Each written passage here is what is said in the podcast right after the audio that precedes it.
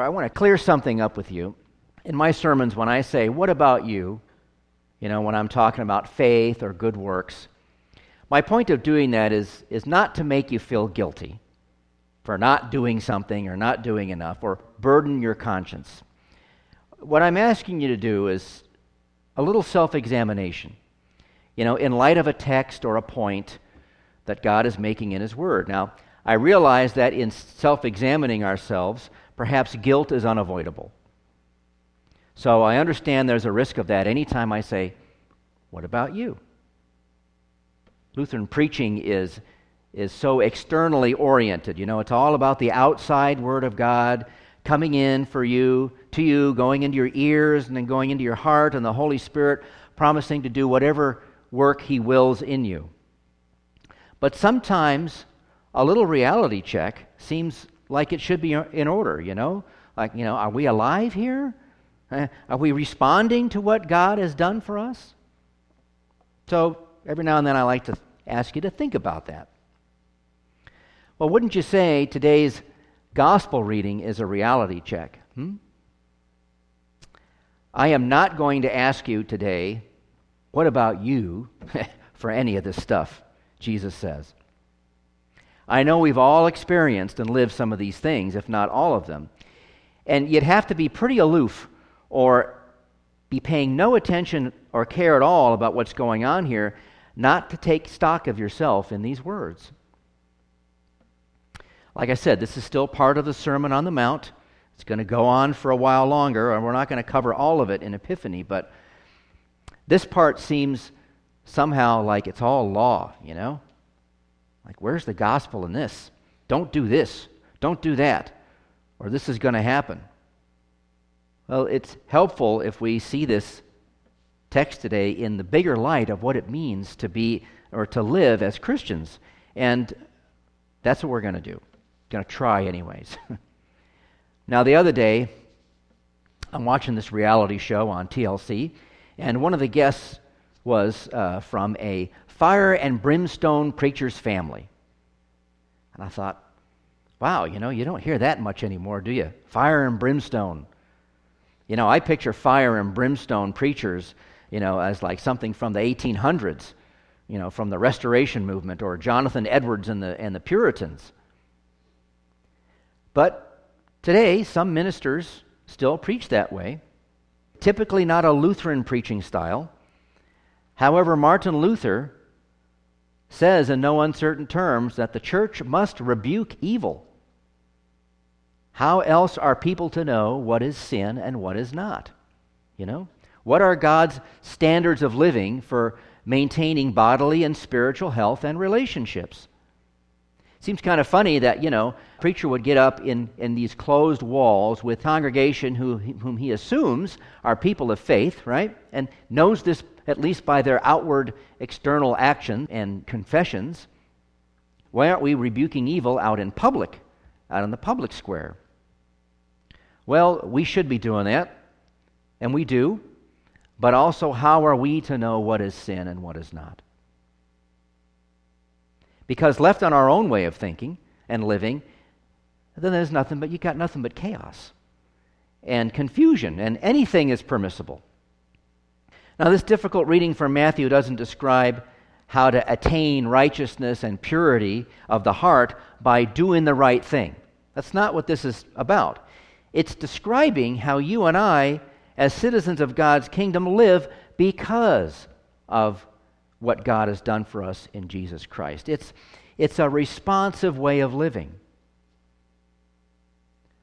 So, Jesus begins to talk about murder, adultery, divorce, and oaths with, You have heard it said that, which means the disciples have some knowledge they have some previous knowledge of some rules, mainly the Ten Commandments and the laws of Moses. But they also have something else, a little added something the knowledge and the traditions of the day, of the culture, that comes down and is monitored and, and, and, and uh, is uh, uh, administered by the scribes and the Pharisees.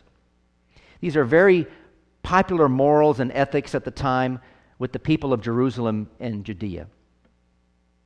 Now, do you believe it's true that when we think of ancient of the ancient world, we think people were stricter with their morals and behavior? I think it makes sense to think that way because if you live in this country for more than 20 years, you see morals become more lax.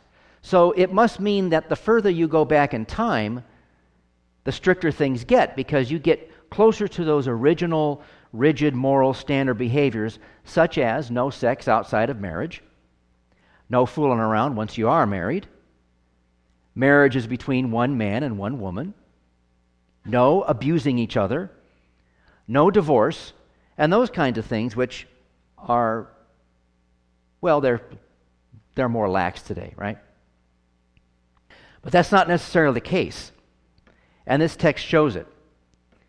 It's hard to fathom that in Judea, at the time of Jesus, when the, when the, when the Jewish scribes and the Pharisees were walking around keeping tabs on people with their legalism, things were getting more and more lax.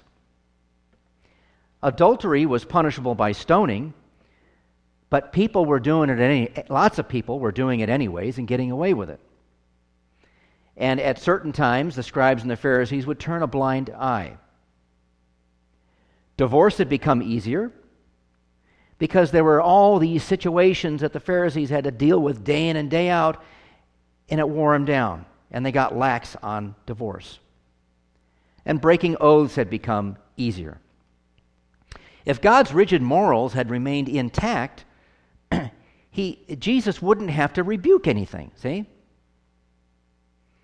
But here he condemns these things because they break relationships and they break people's relationships with Him.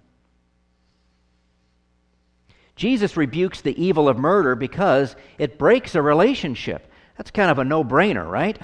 I mean, you know, take a life, a relationship between someone is broken. And it doesn't only happen when someone actually takes another one's life, it happens even in the words and in the attitudes of, of the heart. You heard it said that you shall not murder. But Jesus says everyone who is angry with another has done the same thing. Now, not all anger is murder. But when it's intended to hurt or harm another person and not for the purpose of seeking good and well being, well, it would appear from the text that it's deserving of some pretty severe consequences, wouldn't you say? Look, for those of you who have never had a bad thought toward anyone, you are blessed. But then there's the rest of us. And you've known me for, you've known me for seven years now, and I hope that you've seen in me that I am not angry at anyone. I give thanks to God for that because of the new heart He's created in me. It wasn't always that way. At 19 years old, I had to work with a guy I absolutely hated. I never laid a hand on him, but I had really bad thoughts toward him. It came from the heart, just as Jesus says. For no reason other than I didn't like the things that this guy said and the way he said them. You know, it was a, it was a control thing. I couldn't control him. It was evil. And I don't even like to tell you about that, but I do it because it's a testimony to the truth of what Jesus says. It's true. And he rebukes evil and wants to change people's hearts. He did that for me, and perhaps you can relate. That's why I bring up the sins of my youth. I've got a lot more I can share with you, but no, I won't.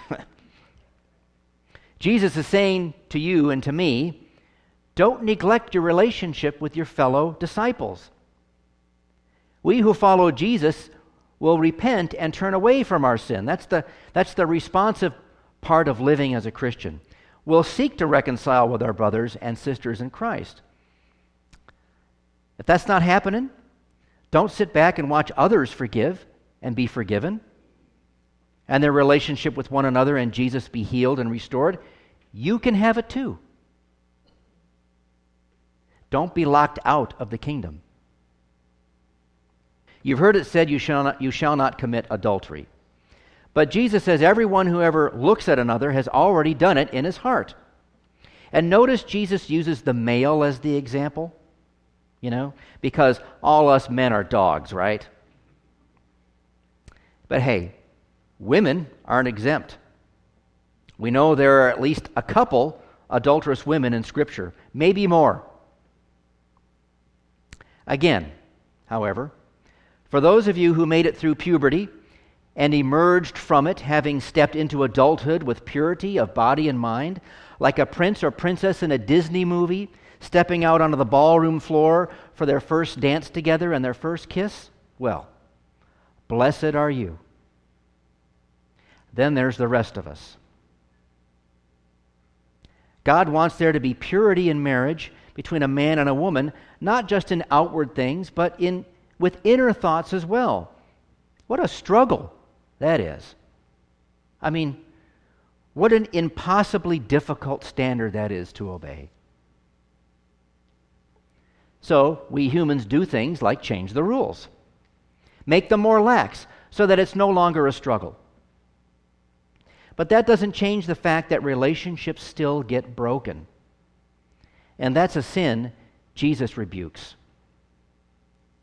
It's not the eyeball itself that sins. It's not the hand operating with its own mind that sins. Those body parts and more respond to what comes from the heart. So tear the heart out and throw it away, right? That's what we really need is a clean heart, a new heart. And that is exactly what Jesus gives you and me. A heart transplant. Create in me a clean heart, O God. This is also part of the responsive living as Christians. You know? And it doesn't always happen overnight. It could take years, right? We are stubborn. We are not quick to change or to let God change us, but it happens. And God creates in us a new heart. I saw a huge billboard sign off of I 5 between Portland and Seattle that said, God hates divorce. Nothing else, just, just that. And I'm thinking, well, what are these people that put up this sign trying to say? If you're thinking about getting a, a divorce, don't do it because God will be angry with you. I mean, are they trying to save a few marriages? What about the people who fear and love God but who are already divorced. Maybe two or three times over. I don't like that sign. It doesn't say enough, it doesn't give the whole picture. It's true, but it's also true sometimes a relationship as bonding as a marriage has to be broken in order for one or both to survive or to even get through this life intact in one piece. And that's not God's fault, that's our fault. Nevertheless, Jesus rebukes this sin. Marriage between a man and a woman is not an invention of the state or society, but a gift given to us by God even before the fall of creation. And so, Jesus, here in the Sermon on the Mount, Jesus is confronting the popular notion that it's no big deal it's no big deal to get married, or it's no big deal to even get divorced. And when it comes to the words, our speech matters. Don't use words lightly, is what Jesus is saying. Don't take oaths lightly. Be careful what you say. Let your words be your bond. Let yes mean yes and no mean no. Don't be deceitful, and don't have an inflated view of your own importance. Don't let Satan, the father of all lies, deceive you from the truth. Rather, let your words speak the truth. And remember your humble position before God. All this, all these four things in this text today sound impossible, don't they? And it feels heavy and burdensome and troublesome. But the good news is it's a picture of what salt and light looks like. It's a picture of you and me, Christians, living together under one Lord who knows our limitations, He knows our sin, and paid the price for it with His own life in our place. There's forgiveness for murder from the heart, there is forgiveness for adultery from the heart, there is forgiveness from breaking your word from the heart. You've gotten it here today. You have it right now. And you will again next Sunday, and the Sunday after that, and the Sunday after that. Do we still sin and fall short of God's expectations for His children? Yes. But because we have the one who fights for us, the one who stands with us, and has won the victory over sin, has won the victory over these troublesome things that He rebukes, we repent, and our attitudes and our hearts are changed in word and deed. When Jesus in your with Jesus in your life, he gives you his spirit to turn away from sin and live in peace with one another, loving and serving one another as Christ continues to love and forgive us. So take heart. Our text today is not all law. There is gospel in there because Jesus continues to love and forgive us. Amen.